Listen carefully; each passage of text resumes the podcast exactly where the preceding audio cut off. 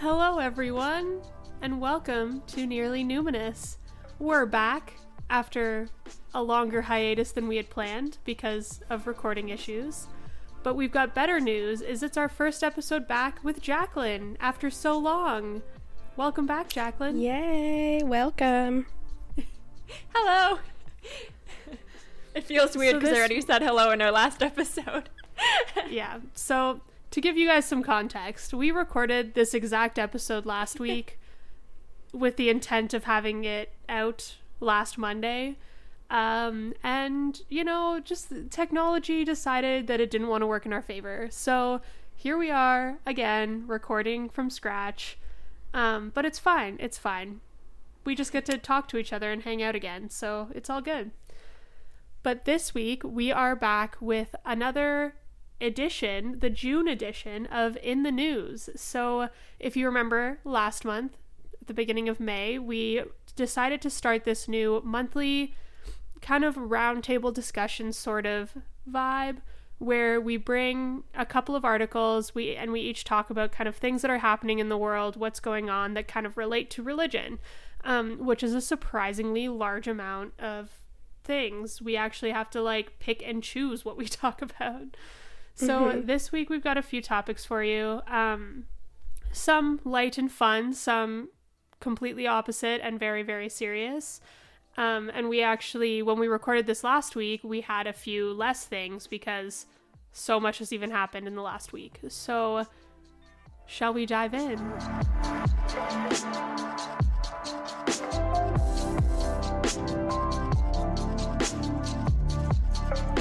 So, I brought a nice, light, easy breezy cover girl topic for us to chat about today. So, a few weeks ago, we had the blood orange supermoon. If you're unfamiliar with what that is, a supermoon is when the moon is full, it's a massive full moon, and it is as close to the earth as it possibly gets. Uh, so the moon actually looks bigger than it normally would. After that, the blood orange part is when there is a lunar eclipse. So that's when, you know, the sun is on one side, the earth blocks the light and filters it. I'm not a science person, I'm sorry, I don't know. But it has something to do with that, and it makes the moon look orange. So it's called the blood orange moon. So all of these things happened all at once to create the blood orange supermoon, uh, which also it was a flower moon because the full moon in May is called a flower moon. So it is the super flower blood moon, which I definitely think sounds like a super ultra feminist, like pro period Sailor Moon character. My superhero name would be Superflower Blood Moon if I could choose one. I love it. All right, so I think that, you know, some people would look at me and say, hey, Steph, like, why are we talking about a full moon in regards to religion? That's, like, not like a religious event. Think again. Think again, everyone. I'm very overtired today. I hope you're ready for my weird voices and facial expressions if you can see me. but yes, okay. So, I want to go through all of the ways that the full moon is religious. So, first, we should get it out of the way right now. Obviously, astrology. Whether or not you're somebody that believes that astrology is a religious thing or not, I'm not going to get into that debate with you. But in astrology, full moons, super big thing. Um, beyond that, basically, like a lot of the practices that I find like astrology pulls from, um, or like adapts from, are things like Wicca, other pagan traditions. Um, they pull from a lot of stuff. Um, it's basically like the new way of being spiritual but not religious when you're just like super into a ton of different rituals and you just like kind of do whatever you think feels good, which is cool. Um, But there's tons of like pagan full moon rituals, Wicca, healing crystals, because you have to charge your crystals under the full moonlight. But beyond that, there's also some other cool little tidbits that I found out. So, the moon is considered a symbol of death in quite a few religions uh, because of its like cyclical patterns. So the moon comes back, it disappears, and a lot of people have associated that with the fact that when their loved one dies, uh, the moon is a symbol in the sky that they have risen into whatever afterlife, because this is kind of a cross religious belief system. So whether it's risen into heaven or been reborn in this world again, etc. So it's just kind of like that symbolic thing. Um there's another thing that I found, and I don't know too much about this, so I don't want to start saying things that I'm not knowledgeable on, but I thought it was very interesting. So, apparently, in some indigenous traditions, they refer to the moon as grandmother moon, and I've come across um, a lot of interesting kind of full moon celebrations. Um, and one that I came across is actually from Queens. So there's Four Directions Aboriginal Center, Aboriginal Student Center, and they run different like groups. They run a bunch of different services for Indigenous students. Uh, and one of the gatherings that they do is a full moon ritual kind of I've seen I've seen it in past articles. They refer to it as like a gathering, but I've also seen them refer to it as a ritual. But they invite women um, and women identifying to come together and celebrate the full moon together, which I thought was really cool.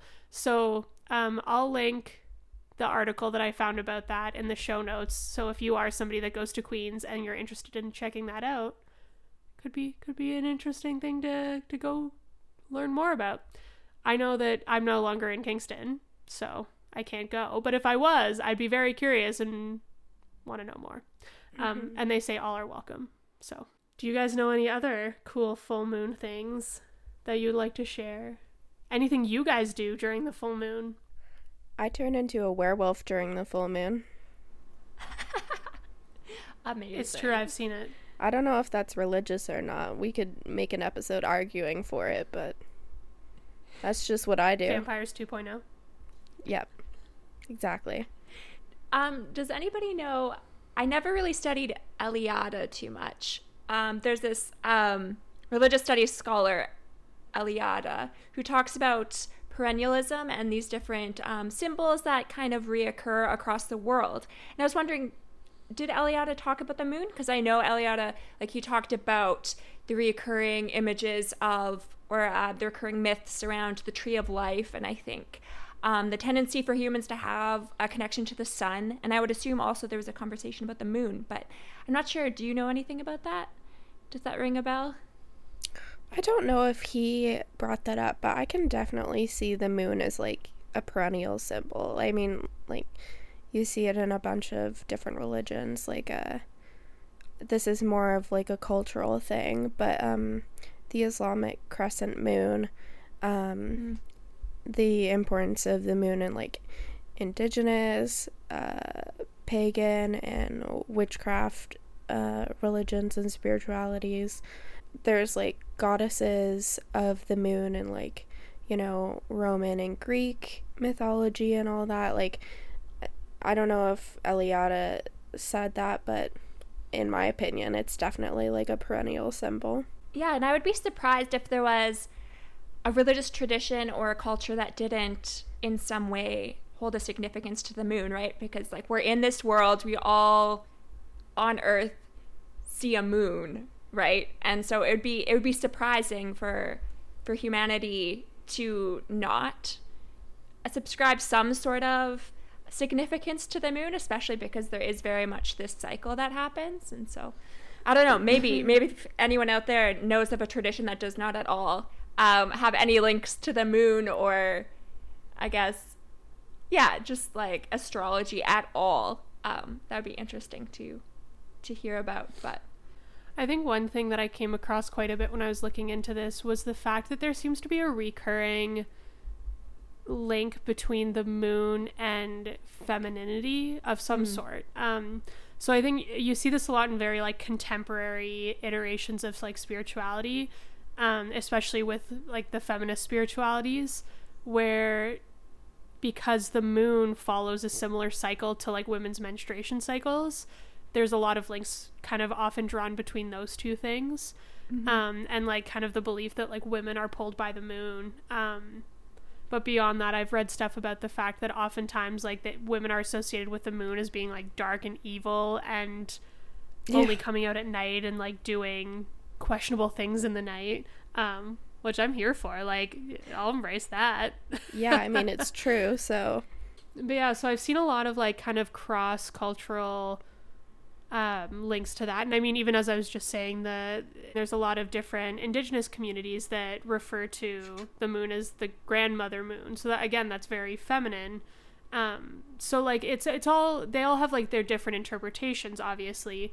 Um, but there does seem to be that link between like some form of womanhood or femininity or matriarchal identity that is linked to the moon. Mm. And there is also the, the link with the moon and the changes in tidal patterns. And so I think there's a link between uh, the moon and water and femininity that can sometimes happen as well. That's true. I didn't think about that because I know, yeah, water is often considered like a symbol for woman. Mm-hmm. I also like uh, the connections between moons and specifically blood moons and apocalyptic theories as well. Ah. Yeah, it's quite interesting. Um, so I had never really noticed this, um, mostly because I just like haven't really read the Bible from start to finish. Is that like a thing? Gasp! Side. This is a side tangent. You haven't? What? Okay, like I haven't either. What do you guys? What's your opinion? Yeah, okay, there we go. So I'm not the only one. What's your opinion on people who are like, I'm gonna read the Bible from front to back? And uh, to clarify, I studied theology. yeah, so like I've read and studied quite a bit of the Bible, but like you know, I just never found the need to like, I'm gonna sit down and read it from front to back. You know? Um, I guess maybe this is getting a little bit more theological, but I guess it really depends on what your purpose of doing so is. Um, because a lot of people don't realize that the Bible has so many different genres of literature within it. And so when you start with Genesis and then Exodus, and then when you get to Leviticus, it's just super, well, boring in my opinion. Um, but then, um, but then I just feel like when you do that and you don't take into account that actually these books are all written very differently, um, then there can be interpretations that uh, I don't know are maybe a little less historically accurate according to the text, and so it really just depends on what your purpose of doing that is. Um, yeah, I don't know. Well, and I feel like most of the time when I hear people say that they're gonna do it, it's people who are not religious. Mm. So like it's people who are not Christian that are like, "Oh, I'm going to I'm going to read the Bible from start to finish." And it's to me it almost seems like they're trying to prove a point or something rather than actually like authentically like try to understand the book itself. Cuz again, like you said, if you're trying to like understand the book, it's a little like I lost my train of thought.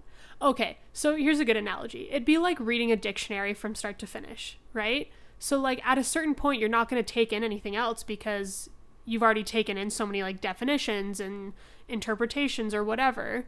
And then at the end of the day, you're going to like sit there and be like, "Yes, I read the dictionary from start to finish. I can't speak on what I read, but like I read it, you know?" Yeah, I would. Um, for people that are just kind of doing it for funsies, probably like reading the Gospels is just the most reader friendly, I think, out of all of the books in the Bible. The Psalms too. The Psalms are good if you if you like poetry.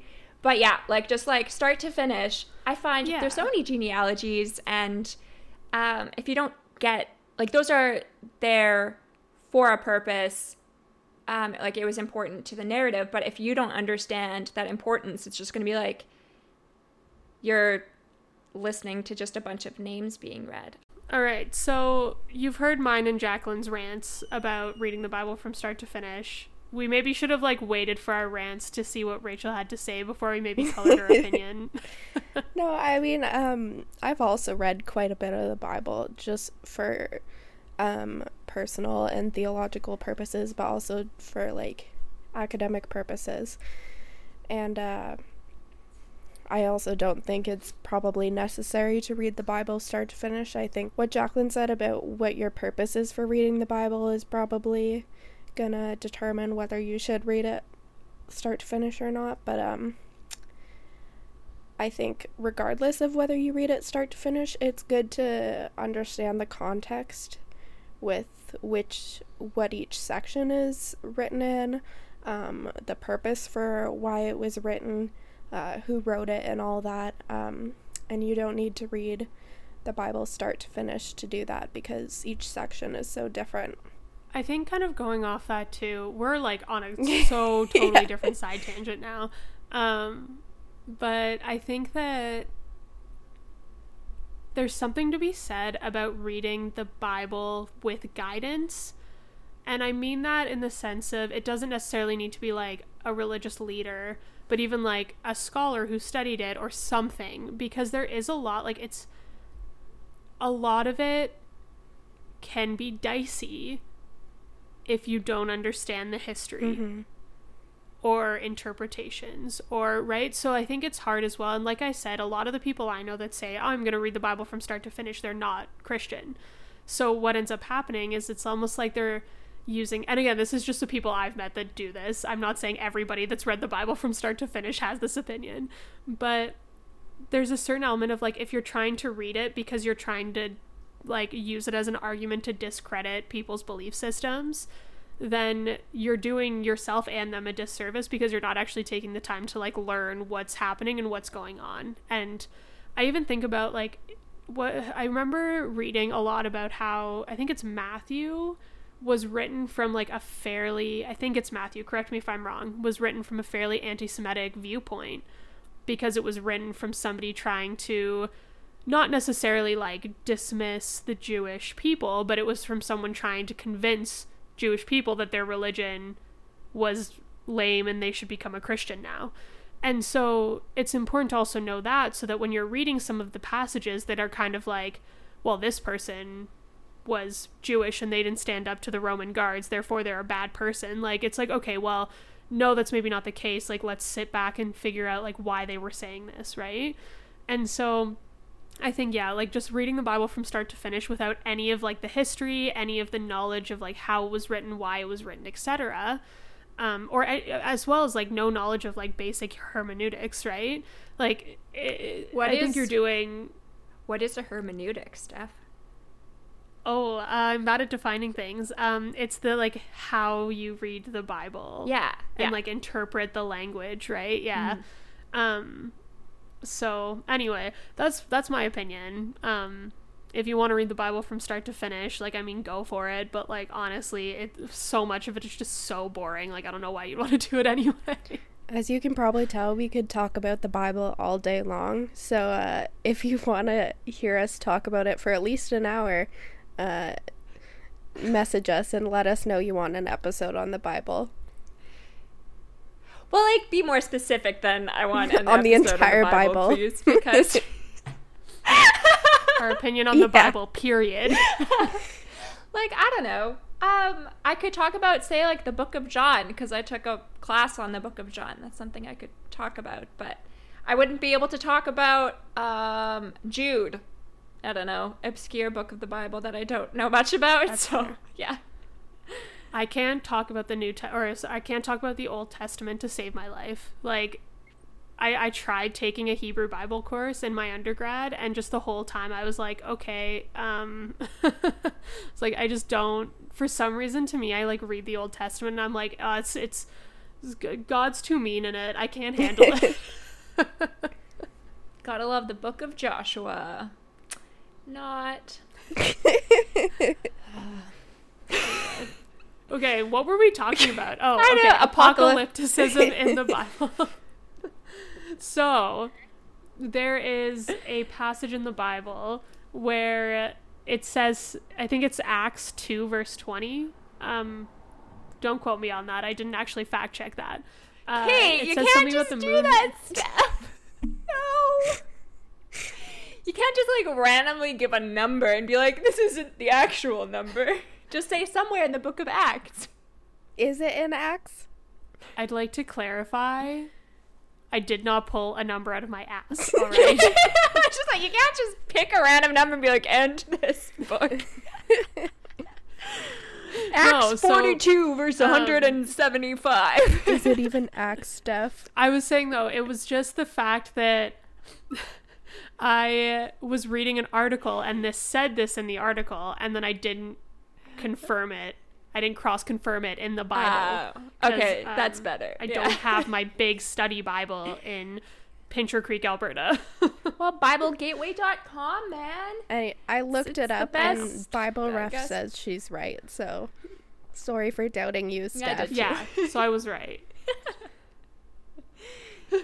All right. Anyway, Acts 2, verse 20 has a passage that talks about the fact that the moon will turn to blood before the day of the Lord. So it basically is saying, like, we're going to have a blood moon and then the apocalypse is going to hit. But it's very weird because we've had a, a very large amount of blood moons. So, like, is it just going to be a random one? One You know? of these days the apocalypse will hit, or maybe it's already hit. That is one interpretation that exists, actually. Yes.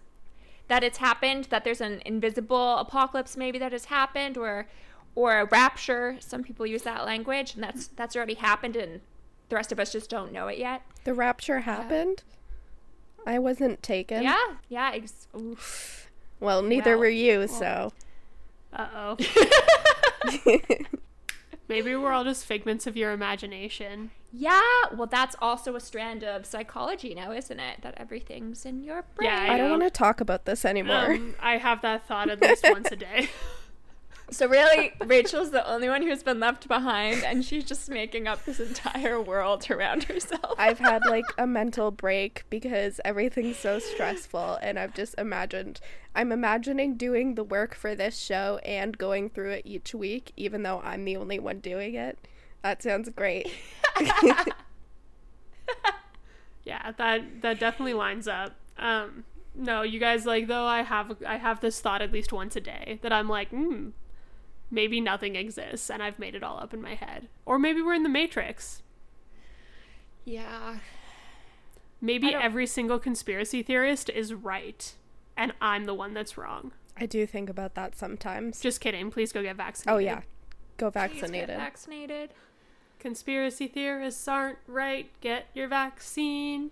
And no, the rapture didn't happen, and Rachel's not the only person on the face of the planet. So, Oh, thank you.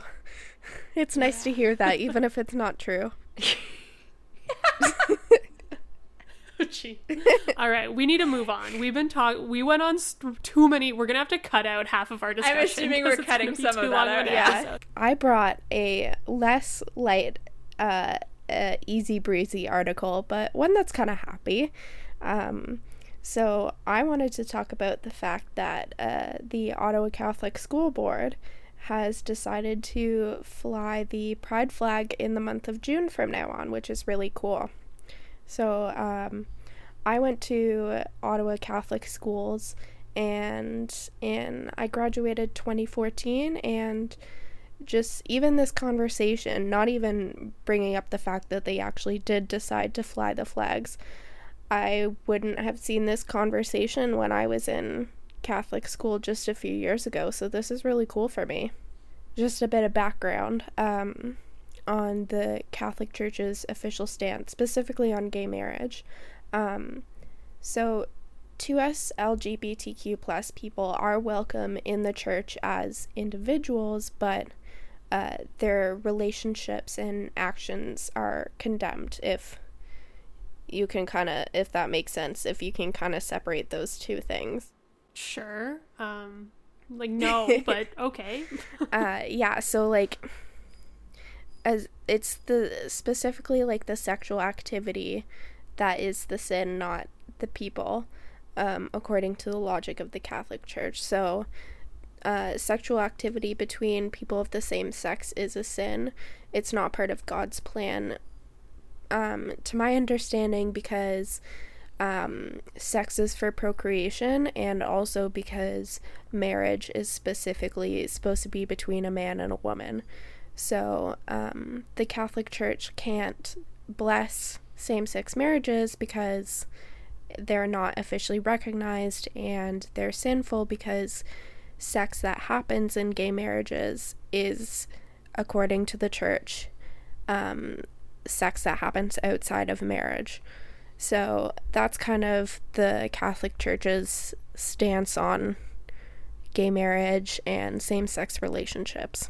The current Pope, Pope Francis, uh, seems to be more chill about this sort of thing. He seems to be like more supportive of 2S LGBTQ plus people, uh, specifically more like than other popes, but you know, he still supports the Vatican's comments on gay marriage.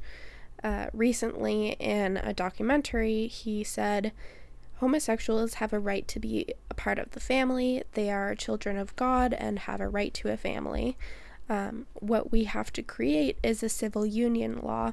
That way, they are legally covered. So, you know, even though he's not saying we bless same sex marriages, he's still like culturally, legally, same sex marriages should be um, should be protected. Just before June 1st, some people in the school board were like, you know what, it's high time we started supporting our queer and trans students. Um, I think we should fly the flag, and there was some backlash that happened.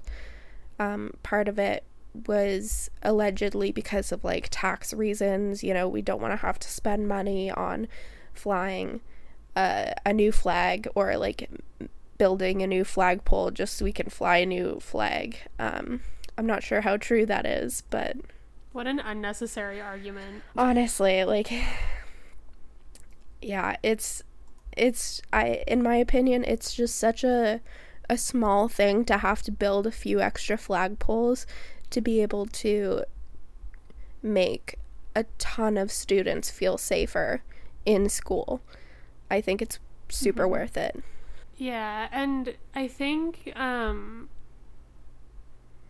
part of that and like all right, I'm going to I'm going to try to like be think through this lens a little bit for a second uh, and then I'm going to refute everything I've said. So bear with me. I can see the argument of like, okay, let's not spend our money on this thing because like how is a flag pole and a flag impactful when we can maybe fund something that directly impacts these kids' lives, right? Like education, um, like funding groups, things like that. And so I can see maybe where the argument comes from. So I'll give them the benefit of the doubt there. Um, that being said, I don't think, I think that was some people's way of like copping out and being like, well, but what about this? This is a logical argument that doesn't make me look like a homophobe. Um, you know, I'm sure there are some people where that was like authentically their argument, but I think beyond that though, what they don't understand is the importance of these symbols, right? And we um we've talked about symbols a little bit throughout this entire podcast project we've been doing. Um, but we actually have an episode in another few weeks that we're going to talk more in depth about the importance of symbols. But even just from like the symbolic standpoint, right? How important it is for a kid who is queer, who identifies even slightly differently than the Catholic norm, to be able to walk onto their campus and see that symbol, right? It's it's not like it's not the end, it's not the be all end of like what can happen, but I think that it can still be very impactful because it's a symbol that says like first off like you are welcome here.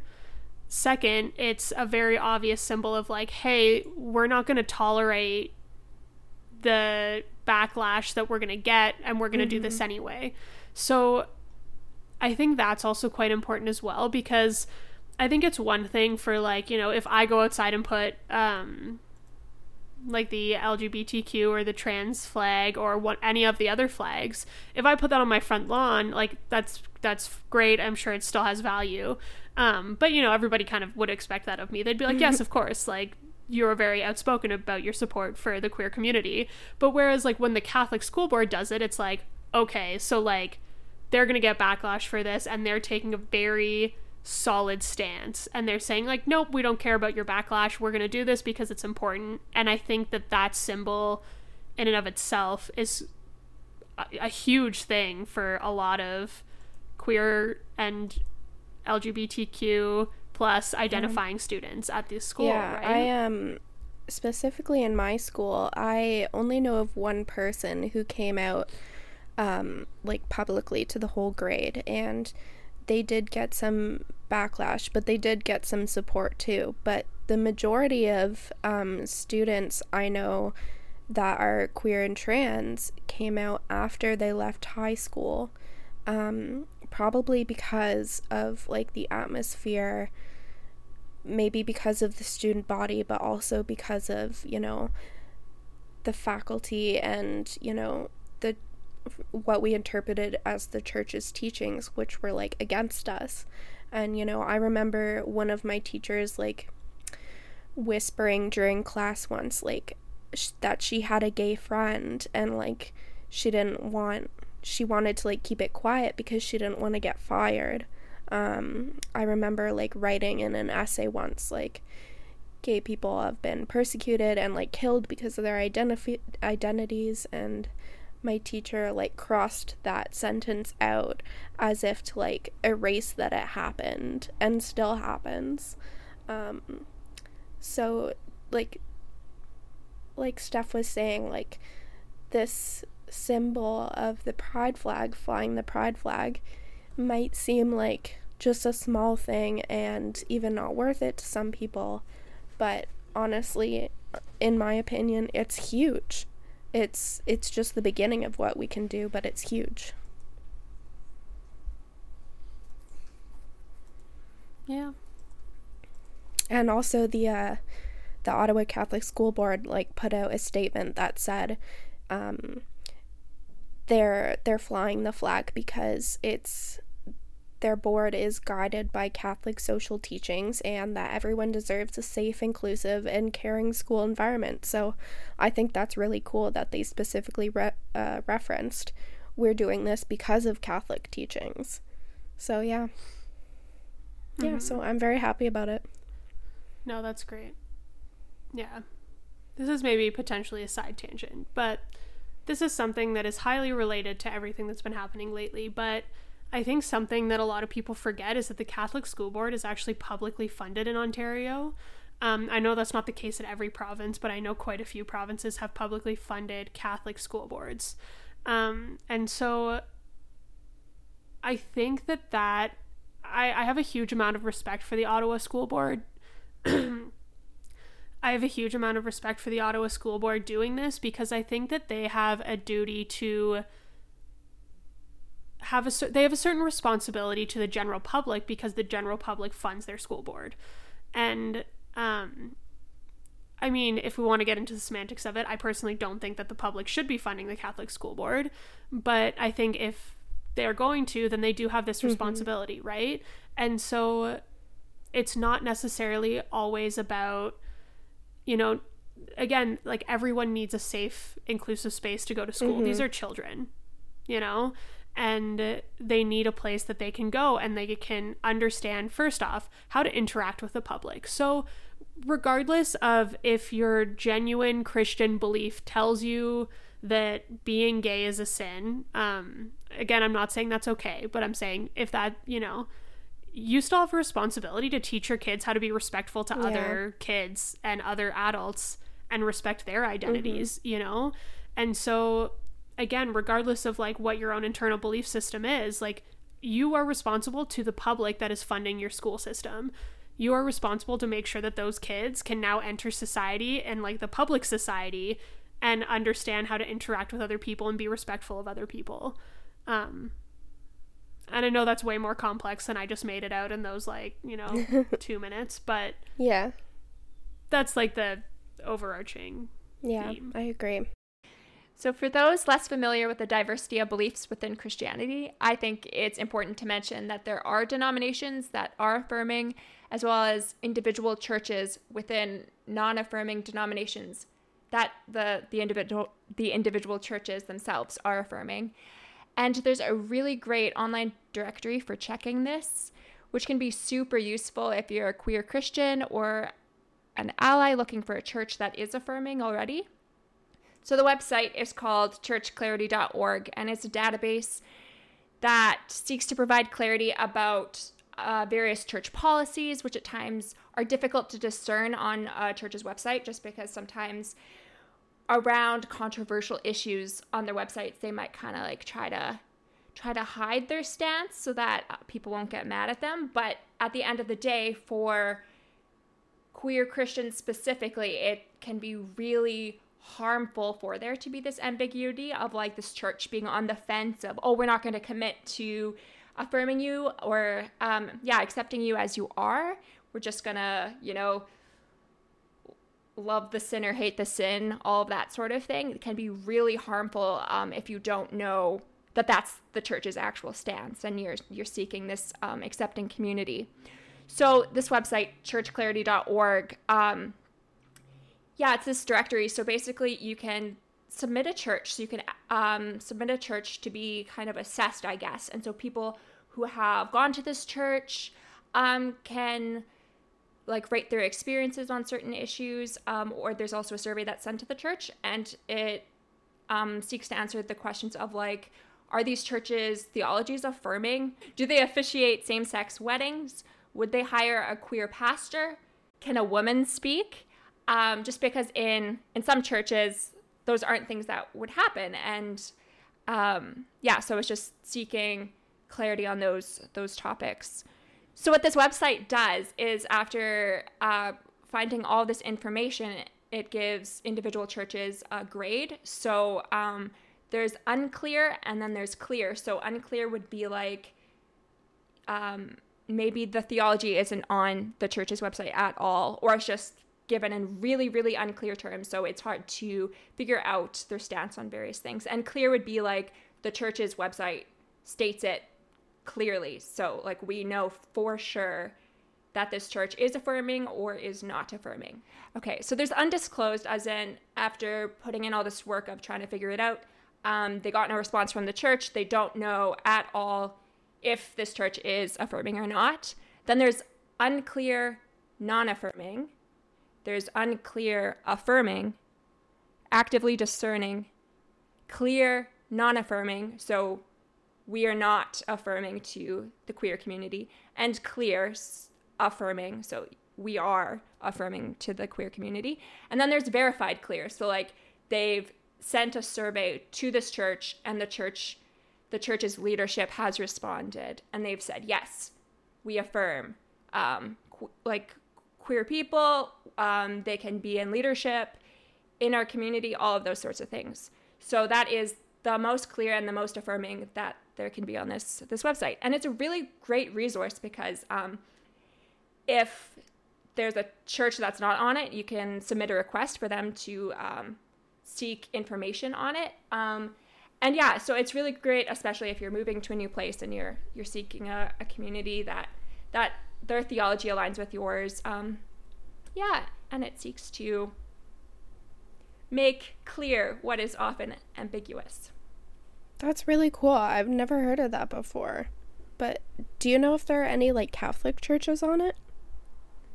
I forgot to check that out actually. I, I went and looked at specifically in the Kingston area. I was just kind of like going around, um, checking out different websites or uh, different churches, and then there's a link to the website. I know that um, well, the United Church has been affirming for several decades, and there's um, queer leadership mm-hmm. like already for decades, and so all United churches are. Um, I'm not sure about Catholic churches. I forgot to check. But yeah, it's really great. Um, yeah, and then like for listeners out, out there, if you attend a church and you go on this website and you see, hey, my church isn't on here, you can get it added. But then also, if there's a church that you're like, oh, like it's right down my street, I kind of want to know their stance, then um, you can submit a request. Yeah. Do you know if this is an international resource or is it specific mm. to Canada or like North America? That's a good question. I know it's, I'll just quickly check now. Uh, it's definitely North America. There's also. Based on our listener stats, we do sometimes have international listeners, so. Oh, yeah, that's true. Um, there is there is also another website that specifically looks for uh, policies around homosexuality, like just homosexuality. Um, it's like it's called like gaychurchmaybe.com. Uh, don't quote me on that, but that one that's another one that um, it only sh- shares the ones that for sure are affirming, but it doesn't actually provide any other information other than like you assume that if they're listed that they're affirming, but they don't um, provide nuance. Okay, Well, we can also try to. Yeah, we can try to put all these resources in our show notes um, as well as on our website so that if you're listening to this and you're curious and you want to check these out and you forget the link or whatever, Yeah. um, if you just go on our website, nearlynuminous.ca, or if you go just to the show notes, if you're on Spotify, it should come up just as the description. Same with Apple. Um, you should be able to see the links for all of these resources. I just typed in United Kingdom, so we'll see if anything comes up. I think it is international. It at least includes United Kingdom, Cool. Okay.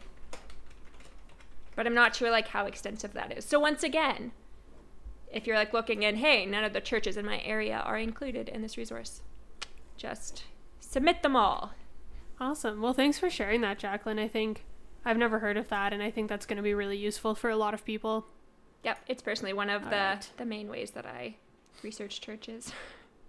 All right. So I think uh, there's a few more things we just wanted to touch on um, briefly, not because they're brief subjects to be touched upon, but just because they're very crucial things that have been happening in the world um, over the last like month or so. Um, the reason that we don't want to dive deeper into these subjects in this episode is because we believe that they deserve a little bit more time and attention, as well as more statements from people who are experts, um, whether it be through research or lived experience. Um, but we do want to at least address them because they are important things that are happening in the news, in the world. Um, and so there's two subjects here. Um, apologies if it gets a little triggering for some people. But first, we're going to talk briefly about what is happening in uh, Israel and Palestine right now. Um, and then we're also going to briefly talk about uh, the residential school in Kamloops. So, just a little warning ahead of time if that's sensitive for you and you don't want to listen. Uh, we won't be offended if you just dip out right now, but otherwise, we're, we're going to just very briefly talk about that. So, first up, um, obviously, one of the most religious heavy news stories that we've been hearing over the last month has been the ongoing Israeli Palestine conflict. Um, and we felt that we couldn't and shouldn't go through the episode without at least addressing it. However, um, like I already said, all three of us feel fairly underqualified to talk about this conflict in an educational manner. So we're working to source an interview with someone that can speak a bit more in depth to the history and the massive ram- ramifications from this historical, long standing event. Um, and I don't mean historical as in it's past and it's no longer happening. I mean historical as in the magnitude for history. However, just to clarify, uh, although we understand it's a complex issue, we can confidently say that by not discussing it yet on this podcast does not mean that we think it being complex made it makes it void of any wrongdoings. Um, I think you often hear that argument kind of come up that it's a complicated situation, so we shouldn't talk about it. Um, that's not what we're doing here. We're saying it's a complicated situation, so we think that people who understand the complexity of it should talk about it. Um, so we want to confidently say here that killing innocent people and cutting off civilians' abilities to live safely and comfortably is never okay. Um, and again, we would like to dive deeper into this topic when we source our interview and we have someone who knows a lot more about it to speak more confidently to it. So, that being said, uh, we have some people that we're reaching out to, but if you are somebody that knows quite a bit about the situation and would like to share your thoughts or your experiences on it, you can reach out to us. Um, nearlynuminous.ca is our website. There's a contact us form on there, or you can reach out to us on social media. Um, our handle is just nearly numinous everywhere. Um, or we have an email if you want to just directly email us. It's nearlynuminous at gmail.com. Yeah, and the other topic we wanted to touch on was um, well, if you haven't heard the remains of 215 Indigenous children were found buried at a residential school in British Columbia. Kamloops Indian Residential School, which operated between 1890 and 1978, housed as many as 500 children at one time, and based on what's been told by survivors of the school, friends and family of its students, and the evidence of the children's remains, Kamloops Indian Residential School was like other residential schools in that abuse and neglect against Indigenous children was rampant. So currently, the school is still being investigated, and hopefully, the children will be identified and their families notified so that healing can begin. But like I mentioned, this is just one instance of a larger problem involving Canada's horrible treatment of Indigenous peoples. So, even though residential schools have closed as of 1996, Indigenous people still feel the effects of the abuse and neglect they and their communities faced in these schools and at the hands of the Canadian government. Many survivors and their descendants now struggle with mental and physical health problems, unemployment, loss of culture and language, grief, and more and many indigenous communities still don't have clean water, they have poor education, less social and governmental supports, and inadequate housing as well. So, Steph and Jacqueline and I just wanted to say that we recognize Canada's and Canadian settlers' continued abuse and neglect of Indigenous peoples, as well as our responsibility to not stay quiet about this and to back up and support Indigenous voices and initiatives, and to find ways that we can include these histories and Indigenous stories and voices into Nearly Numinous more. And speaking of voices, like always, we're always looking for your feedback and to invite you into our discussions. We are very aware that our identities, experiences, and research interests have significant overlap, and so we are eager to include more diverse voices and expertise in our conversations. So, for example, if in listening to our in the news episodes, you're thinking, I'd really have something to add to this conversation, we want to hear from you, so please reach out to us. If you're an expert either through study or lived experience on any subject that touches on religion in any way, then we want you to join us for future in the news roundtables. We're going to start a monthly newsletter that we will put out about one week before we record our In the News episodes. In that newsletter, we will give you a heads up on what we're planning to talk about. And if you feel like you could add value to that discussion, then please reach out to us and you can, you can join us for that discussion. If that sounds like something that's up your alley, then sign up for our newsletter on our website at nearlynuminous.ca the form is nice and big right on the homepage underneath the image slider. We'll also share this info on social media with a link so you can sign up there as well. Also, feel free to send us articles and subjects you want us to talk about on the show. We also promise this isn't like an annoying newsletter. We're not planning on just like this is solely so that we can help build this community and get more voices included in our episodes, not so that we can annoy you with like links and unnecessary emails about our pets, but we can include photos of our pets if you want. yeah. Yeah. I'm always happy to do that. Yeah. okay, bye.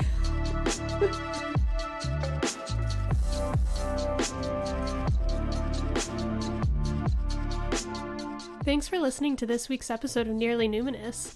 For full transcripts of every episode, check out nearlynuminous.ca. There, you can also find links to subscribe to us on any of your favorite podcast platforms. Have a topic you'd like us to talk about, or would you like to be a guest on a future episode? Reach out to us at nearlynuminous at gmail.com. That's spelled N E A R L Y N U M I N O U S at gmail.com.